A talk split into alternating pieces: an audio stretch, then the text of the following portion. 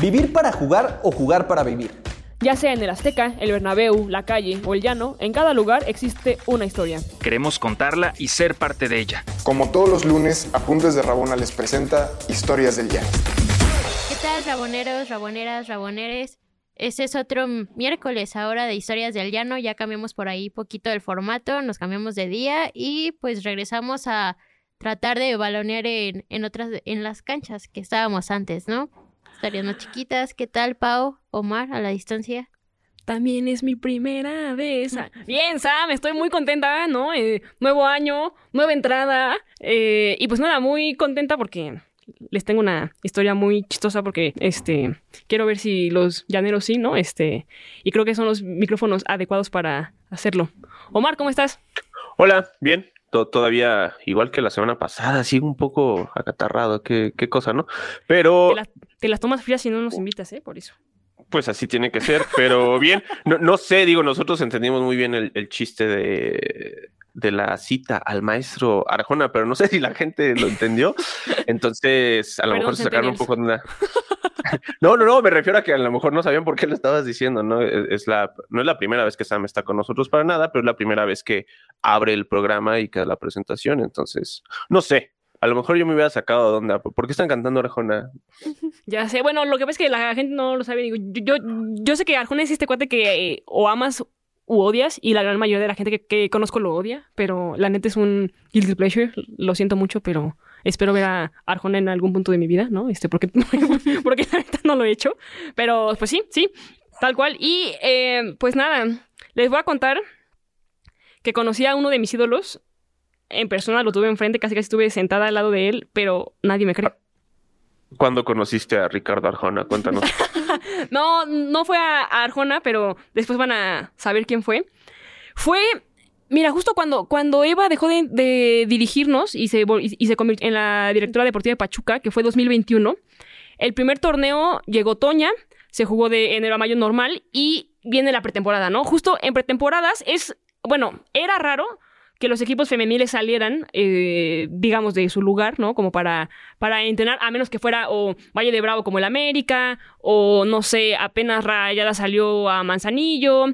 Hay eh, equipos como Pumas que tienen, y también Cruz Azul, que tienen como convenios con hoteles en ciertas zonas y pues siempre van, ¿no? Entonces, este, igual, eh, las del azul usualmente van a Ixtapa, ya van, van como dos o tres. Y con Pachuca en particular, eso pues no pasaba. Y si hay pretemporada afuera, usualmente hacíamos lo contrario. En vez de ir a la playa, pues nos mandaban ahí a los cerros, ¿no? Del chico y cosas así, este, a correr en, en altura.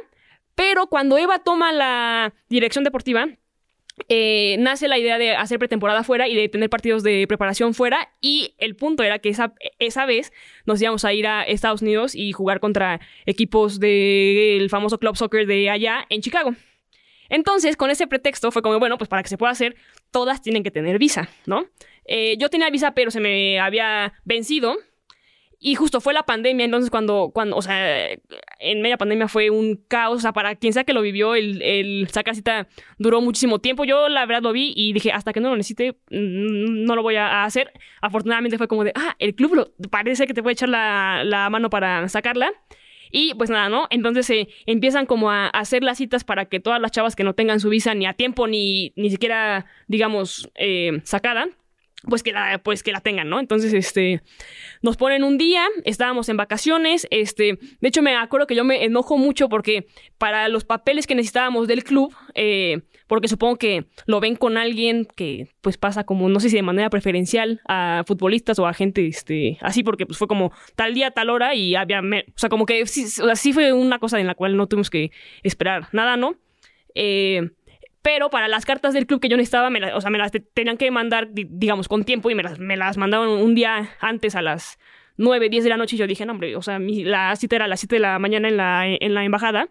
Y dije, o sea, voy a tener que buscar un lumen 24 horas para irlas a, a imprimir, demás.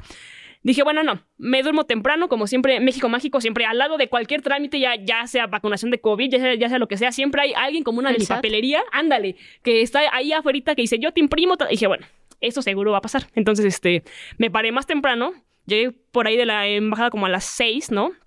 Para buscar este famoso lugar. Lo encontré y dije, ah, aquí me van a poder imprimir lo que necesito, ¿no? Entonces, este, llego, Cuando voy llegando, justo en la calle de la embajada, había una camioneta así, este, una suburban negra, ¿no? Eh, estorbando en medio de la nada. O sea, yo la vi y dije, o sea, para mis adentros fue como de, maldito white chican, o sea, eh, ahí en medio de todo mundo, así tocándole todo el mundo el claxon, ¿no? Este, como que no se bajaba nadie. Y luego se baja el chofer, ¿no? Este, y como que hace como que cola con las demás gente de Pachuca que iba conmigo, que íbamos este, como cinco, ¿no? Este, la chava de prensa, un PF y dos compañeras más, ¿no? Este, llega, se baja. Y pues nada, ¿no? Entonces yo llego, llego con el lugar, imprimo mis cosas, regreso, me pregunto quién está en esa camioneta y, que no se mueve, ¿no? Que digo, híjole. Y ya, llego, me formo y en eso empiezan como a vocear, ¿no? Entonces ya dicen, este... eh, de la nada, están pasando tanto la de prensa como el PF y se baja un, un chavo con una melena, así este, chinos, café, eh, que, lo, que lo vemos, sí es alto, pero no, no tan alto, ¿no? Se ve fornido. Cuando voltea, o sea, nosotros nos estábamos riendo, pero fue como de, no, no puede ser. Fue de, se, pa- se parece a Puyol, pero no, o sea, ni, ni de chiste es Puyol, ¿no? Entonces ya, llegamos y cuando lo vocean, solamente se escucha, Carles Puyol. Y fue como de, no mames, es Carles Puyol, ¿qué pedo, no? Entonces fue como, ¿what? Entonces ya llegamos, en- entramos a, a la embajada, pero pues en la embajada no, no tienes ni tu teléfono ni tu nada. Entonces, pues nada, entramos, ¿no? Este, eh, hacemos el trámite, fue bastante rápido, ¿no? Les dan su, su visa. No estaba solamente Puyol, después de eso llega Zanetti, que fue como... Uy, ¿qué pedo? ¿En qué? O sea, yo o sea, ja- jamás pensé como tenerlos a menos de dos metros y que no fuera en un estadio y fue justamente ahí. Digo, ya, ya platicando con ellos, lo que nos contaron fue que estaban yendo ahí a sacar la visa porque justo en ese verano iban a ser parte del equipo de comentaristas, ¿no? De este, de la Copa América, Zanetti, y de la Eurocopa, que también se jugó en 2021, ¿no? Este, y que era más fácil sacar la visa ahí, ¿no? O sea que, digo que a mí se me hizo raro porque yo que era visa de trabajo, porque, pues, digo, según yo con pasaporte europeo, pues, al menos pues yo, pues, según yo podía nada más llegar y meterse porque pues no es este latino, ¿no? Este no no sufre de las cuestiones imperiali- imperialistas que nosotros sí, ¿no? Pero pues bueno, el punto es que estaban ahí, sacamos la visa juntos eh, y siempre lo cuento. Nadie me cree porque no tengo una foto, pero es porque en la embajada no, no tienes un cel y esa es mi historia de cómo estuve así lo, lo más cercano creo que a los mejores jugadores que he podido estar en la vida, pero pues si no es en micrófonos no se puede grabar porque no tengo foto hoy en día. Sí, no, ahora Puyol y Zanetti pues también saben qué es esta parte de la burocracia mexicana, la verdad. Es una gran impresión de México y sobre todo que hicieron fila, ¿no? Respetaron. No, pero. pero es que justo eso, que al, que al final, pues la burocracia en México sí es un poco así, ¿no? Este, que en general, pues sí vivimos en un país un poco desigual, con un trato bastante desigual, porque como quiera, pues sí fue una cosa preferencial después de una temporada en la cual eh, todo mundo, todas las personas normales, pues tenían que pasar un calvario para sacar su visa, ¿no? Este, y sí, y sí, y pues bueno, este. Digo, les fue bien, nos fue bien, ¿no? A, a ellos mejor porque hasta podían bloquear la calle y pues no pasaba nada, ¿no? Pero este, pero sí, o sea, de alguna forma ese es el México y también en el fútbol se refleja un poquito. Que, que creo que aquí en, en México se, se da mucho más en la cotia- cotidianidad. Cotiadin, ¿Qué onda? Estoy un poco. Cotidianidad. Estoy un poco revuelto. Dicen bien la palabra, porfa. Bueno, en la cotidianeidad, supongo.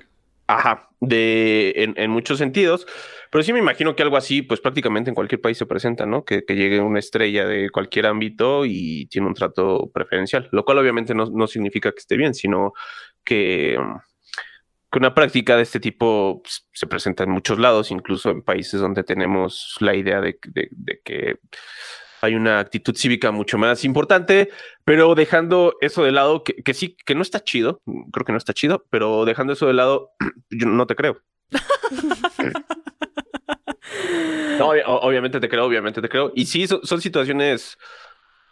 Creo que a mí nunca me ha pasado algo así de, de conocer a una persona mm, que admire, que siga su trabajo, lo que sea, como en una situación que, que, que, que era poco esperable.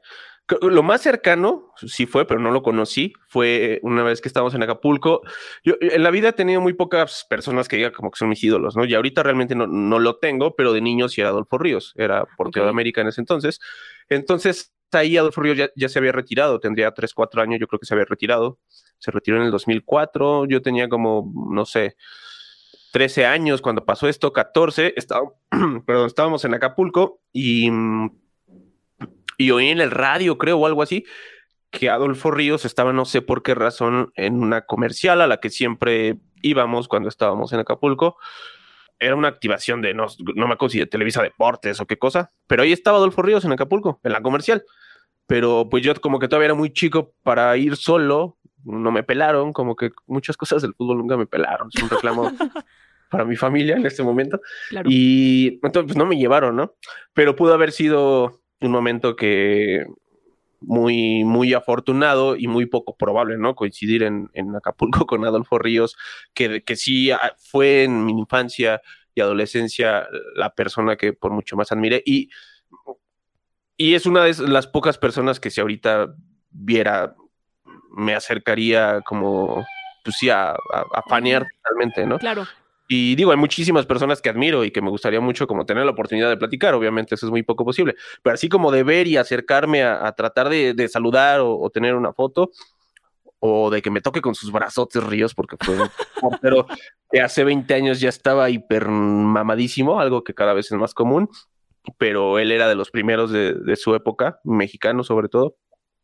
Entonces me, me, pasó algo, bueno, me casi pasó algo parecido en realidad, ¿no? Nadie me llevó, pero hay, eh, digamos, Carlos Puyol, Carles Puyol o, o, Zanetti antes de esta experiencia, que por supuesto cualquiera que nos guste el fútbol son referentes, pero qué, tan, qué, tanto tú los, los seguías muy, muy, muy de cerca, sobre todo Puyol, ¿no? Que nos tocó más verlo, verlo. Lo que pasa con Puyol es que justo pues e, estuvo en la dupla de Márquez, ¿no? O sea, yo realmente yo no tenía casi conocimiento de la Liga Española y como niña, la verdad yo no veía partidos de fútbol, pero sabía de Márquez, ¿no? Y, y justo la pareja eran Márquez y Puyol. Y Puyol fue siempre este jugador que, la verdad, sí quizá fue el que inició como esta serie de como gustos que yo tengo por jugadores, ¿no? Que son quizá los no más talentosos, pero con mucha personalidad en el campo, con mucho liderazgo, ¿no? Que van por todas, eh, que realmente los ves como sudar esa playera, ¿no? Entonces, o sea, yo lo turbo ubicaba y sí sabía que, bueno, Márquez era como el de buen golpeo, ¿no? O sea, como el más fino, pero que Puyol pues era el, el que siempre estaba ahí, ahí, atrás, ¿no? O sea, en el caso de Zanetti topaba que estaba en el Inter, pero hasta ahí, ¿no? O sea, digo, no, no era tan, tan, tan, tan fan. Pero sí fue, no sé, o sea, para mí impresionante ver, sí, o sea, sí, sí, sí a Puyol. Y también que en estas situaciones es cuando te das cuenta de cómo la idolatría, pues sí, también como que trastoca las relaciones personales, ¿no? Y, humanas. Y, o sea, y yo sé que de no haber sido en esa cosa que fue tan fortuita, o sea, seguramente jamás me lo habría topado. Y que también incluso este, topártelo en un, en un entorno, digamos, normal como de fan, pues realmente no es conocer a la persona. Y a ver, no es como que los, no es como que los conociéramos porque también el, el impacto eh, ídolo ahí, pues, o sea, los que estábamos de Pachuca los vimos y fue como, o sea, teníamos mucha pena de como hablar con ellos, ¿no? O sea, y cuando ellos ya como que igual en un entorno también como que más cerrado, sin tanto como asedio de mucha gente, pues también como que los ves un poquito más relajados y realmente platicaban entre ellos y ya de ahí fue que fue como, ah, hola, no, pues qué vale que van, o sea, pero fue como, o sea, pero es como como una plática de elevador, si lo quieres ver así, pero fue una plática de elevador, pues sí, con Puyol, ¿no? O sea, que es raro, pero que hasta cierto punto, pues es lo, a lo más que puedes llegar porque tampoco es como que vayas a realmente cono conocer a la persona y que sí cambian, ¿no? Este, como los entornos en los cuales pues ves a las personas y que el food creo que sí tiene ese impacto, así como el arte, ¿no? Este, eh, cultura pop y demás, ¿no? Pero, pues nada, o sea, como que después de eso, realmente me habría gustado saber, bueno, y realmente, pues cómo son, ¿no? O sea, porque también es cierto que por más que los veas, pues sí sabes que eh, también ellos hasta ponen como una barrera como, ah, este, es fan, ¿no? O, ah, o ah, es lo que sea, y que es también muy, muy normal y que pues tú también al saber eso, pues tratas de comportarte lo más normal posible para que como que no sea incómodo, ¿no? Pero, pues sí, o sea, es lo que está ahí. Tú, Sam, que eres una de las personas fanáticas más grandes de Pumas que, que he conocido en mi vida, ¿has tenido algún acercamiento con, con, alguno de los jugadores o de las jugadoras o algo que te haya pasado? Porque si sí, seguro está, está muy bueno. Sí, pues la primera vez que conocí a un jugador fue a Palencia. Ok. Fue en el aeropuerto de aquí de, de la Ciudad de México. Mi tía vive en Barcelona desde hace muchos años y la llevamos al aeropuerto porque ya se regresaba a España y tal. Entonces la dejamos, eh, ella tiene, tenía como, no sé, como al 10 años sin venir a México. Entonces las despedidas eran muy difíciles para mi mamá y ella, ¿no? Ay, son no, las son difíciles. So- son las únicas hermanas, entonces siempre como que era muy difícil porque además eh, en ese entonces, que era como 2007, 2008, no es como ahora que, que puedes contar, no sé, un año eh, para ella en, en ese entonces y, y viajar a México, así, no, o sea, eran como dos años de realmente juntar para venir a México, entonces Claro. sí, realmente era un, un esfuerzo bastante grande y entonces pues regresábamos casi llorando, eran, eh, eran pasar dos, tres años sin verlos, nada más llamadas, correos o, lo que hubiera en ese momento.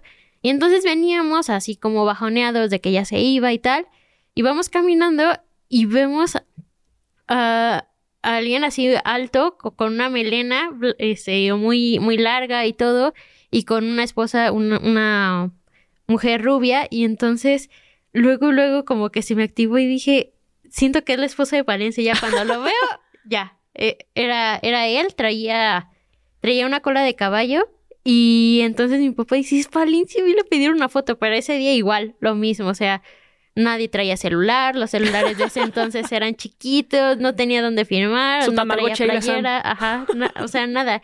Si tenía celular ya era, ya estaba del otro lado, pero no, ese día no llevaba nada, entonces solo me acerqué y le dije, yo le voy a Pumas. Ah, Y él se empezó a reír y ya nos saludó a mi familia así, dice, ah, sí, es que viajo a Barcelona, eh, de allá es la familia de mi esposa, no sé, así un, un intercambio de palabras y hasta ahí. Y la verdad fue la primera vez que conocí a un jugador. Yo admiro muchísimo a Palencia, la verdad es de mis jugadores favoritos.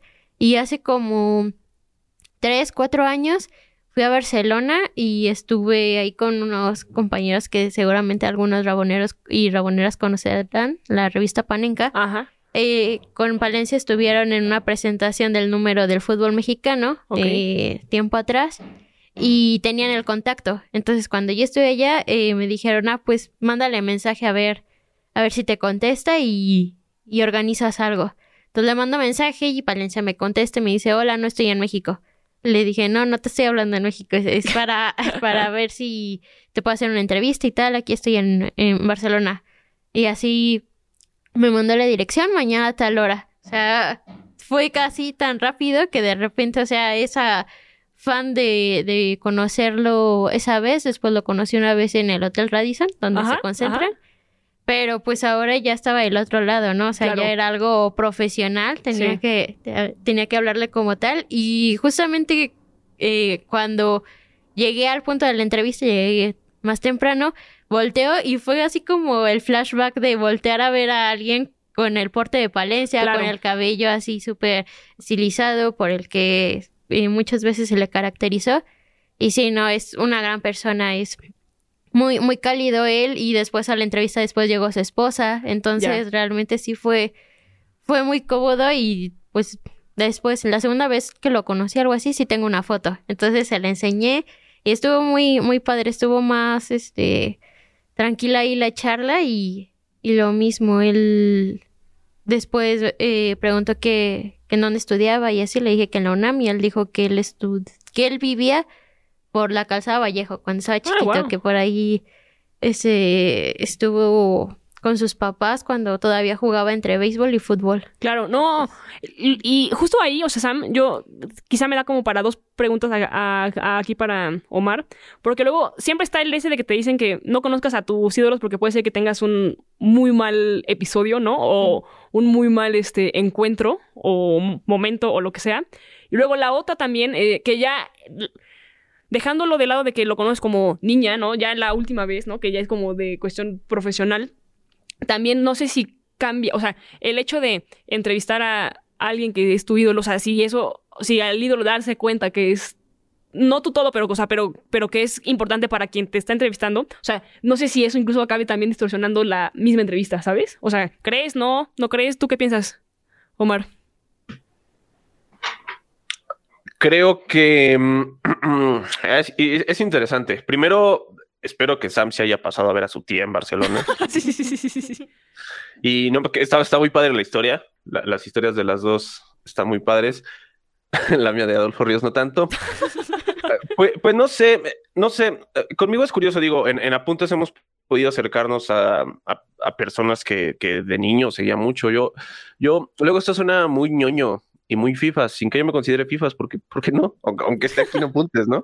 Pero, mm, pero, no, no- no sé. Por ejemplo, ahora que, que- que fue campeón Messi, el cachirul, que todos conocemos, eh, puso 68 historias de, de Messi, de GOAT y y de que era el mejor y todo esto, ¿no? Y a mí eso no me, no me nace. Por, por eso digo Sí. que, que no me siento como que tan fifas en ciertos sentidos, ¿no? Pero, pero siempre he tenido un vínculo emocional con el fútbol muy grande y, y de niño era, fue como que de verdad un acompañante. Digo, tenía a mi hermano, pero yo en muchas cosas era como más, como más callado. No sé, muchas veces era como estar con el fútbol, estar con el fútbol los sábados, los domingos. Entonces, de verdad, el fútbol era muy importante para mí. Y lo, entonces a lo que iba es a que aquí en Apuntes, pues hemos estado cerca de, muchas personas, jug- jugadores, exjugadores, técnicos, cronistas, narradores, etcétera, ¿no? Que, que, toda mi infancia la, la estuve en contacto con ellos y, los veía todo el tiempo. Pero no sé, ha- hay, hay algo raro que, mm, que, que yo al menos sí siento e- ese, ese vínculo con mi infancia.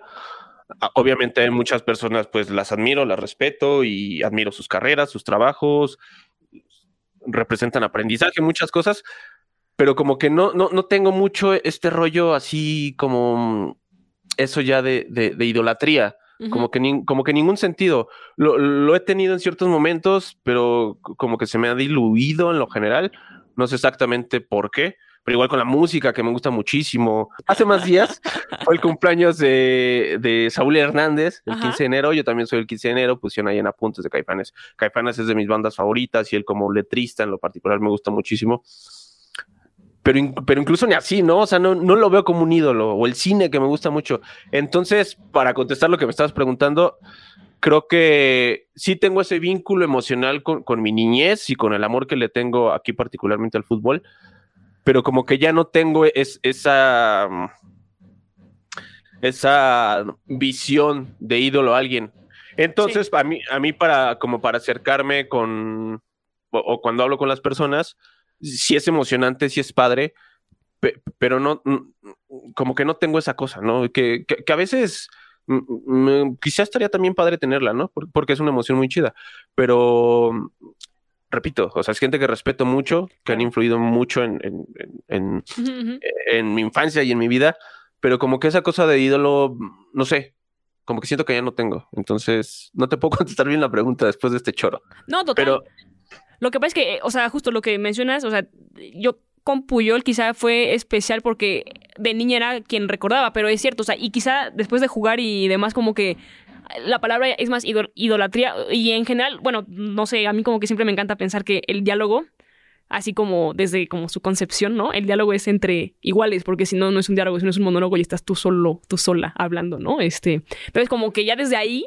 este, quizás medio medio ha- habermasiano o lo que sea, pero sí, o sea, ahí sí, o sea, co- coincido totalmente contigo, ¿no? Este, eh, me gusta reconocerle a la gente, ¿no? Lo que hace, pero quizá ya como que esa sensación de, eh, de admiración sí está, pero moderada, ¿no? O sea, que es, que es cuando dices, o sea, y quizá no, no porque no tenga o no lo sienta, pero porque me, o sea, sí, porque quizá siento que para que la admiración sea real, sí es como después de realmente conocer así muy bien a la persona, ¿no? Entonces como que, pues ya, ¿no? Como que ahí va y pues digo, no, no es como que conozcan ni a Puyol ni a Zanetti porque no los conozco, ¿no? Solamente los vi, ¿no? Pero este, pues sí, este, como que también hasta cuando te toca del otro lado, el 10% de lo que Puyol fue ni de lo que Zanetti fue, pero se siente raro porque luego sientes que la gente no se comporta contigo igual, ¿no? Y digo, oye, o sea, pues nada, podemos ir por chelas, ¿no? O sea, como que no pasa nada. Este, y se siente como raro cuando cuando ves como esta asimetría porque entonces como que no puedes tampoco ni ser franca o no sé, este, a mí me encanta por, o sea, pon tu bulear a la gente, ¿no? Este, son como de las, de las cosas que me puse a pensar cuando después fue como, yo, después de que me paré mentando madre ese, ese día, salí y dije, "Ah", o sea, estuve, o sea, eh, estuvimos ahí, los- nos conocimos, ¿no? Ta, ta, este, y sí, o sea, no sé qué pensar ahora justo, ¿no? De si es bueno o malo o no, o simplemente es el hecho de que esté ahí como el tener un ídolo, ¿no? Sí, y, y, claro que digo, es, es, bien emocionante ver una persona que, que admiras claro. o que o que ha seguido mucho en, en, sobre todo que nosotros todavía crecimos con el rollo de, de, la tele y que había una separación muchísimo más grande con las Exacto. estrellas de lo que fuera, ¿no? Ahorita ya por Instagram y, y, por todas las redes sociales ya hay una, una, ya ves más como a una persona normal, ¿no? ¿Pero Sí, con sí los locos. eso? No digo, me refiero, sí, sí, sí, no una persona que lleva una vida igual a ti, pero es una persona pues que ahí anda y, Ah, claro. que, y que come y desayuna y va acá, va allá, va, se va de viaje de un día para otro a Dubai y, y, anda en limosinas y lo que sea, pero finalmente es una persona que, que tiene una rutina y que, y que ahí anda, ¿no? Y antes, por cómo había tan poco, tan poco acceso a los ídolos, como que no tenías esa noción. Entonces sí los, los, los veíamos todavía desde una lejanía muy grande. Entonces, bueno, obvio que cuando conocemos a alguien, sobre todo que desde niños vimos o que admiramos o lo que sea, claro que es bien emocionante y, y es una gran anécdota como eso, ¿no? Yo más bien lo respondía sobre todo en el plano de ya profesional. Claro. Y creo que lo, lo, vivió la misma Sam, ¿no? De, de, cómo lo vivió la primera vez Exacto. y la segunda seguro también fue muy emocionante. Y si ahorita tiene que entrevistar Claro. a Diego Berto, se va a emocionar un montón, pero ya, ya hay una manera como de, porque ya es desde un punto profesional, ¿no? Y no, y no nada más lo, como, como lo, vis, lo visceral de la emoción de, de ver a alguien que, que admiras o que te guste su trabajo, ¿no? Pero claro, no, es que sí, o sea, no sé si soné como muy amargado o medio, mamador, o medio mamador o lo que sea, pero, o sea, claro que, que hay muchas personas que, que, que si veo me, me, va a dar gusto y me va a emocionar. Y lo que sí me encantaría mucho con ciertas personas o con muchas personas que admiro es como que poder platicar con ellas, ¿no? Claro. Poder platicar de lo que hacen, pero pues eso ya es más complicado. Pero Apuntes es un medio que nos ha permitido hacer eso. Y que en siguientes capítulos esperamos que, pues justo, ¿no? Este, pase esto. Sí, queremos eh, ahora compartir la cancha con ustedes, con los que nos están escuchando, los que nos escuchan desde antes, porque también queremos escuchar esas historias en las que no tenemos que hablar de Puyol y de todo lo que conocemos de él, de Palencia, de otros jugadores que, que por sí mismos ya te está diciendo parte de su carrera, ¿no? Desde uh -huh. el nombre, sino también esas historias que en la que uno es el protagonista y, y literal eh, cambia esta percepción de que el fútbol y esas historias pues pueden pasar en cualquier lado, lado ¿no? Sí, claro, que el fútbol es más allá de la tele y de la cancha, sino uh -huh. que al final está en nosotros, ¿no? O sea, que uh -huh. está en el día a día. Y pues nada, quizá con esto nos vamos, ¿no? Este, les mando una, o sea, un gran abrazo y sí creo que nos podemos quedar con la pregunta de si efectivamente, y, y eso ya lo platicaremos después, de si a través de las redes sí nos acercamos más a esta gente que admiramos o no, o si es ver este quizá lo que todo el mundo quiere que vean de nosotros y viceversa, ¿no? Entonces, este, ahí para que lo dejemos ahí como en el tintero. Pero una, un abrazo a, a todos, ¿no? Este, que se pasen muy bien, nos vemos el siguiente miércoles. Nos vemos. Nos vemos. Bye. ¿Quieres más historias? Síguenos en todas nuestras redes sociales como Apuntes de Rabona para ver el mundo desde el fútbol.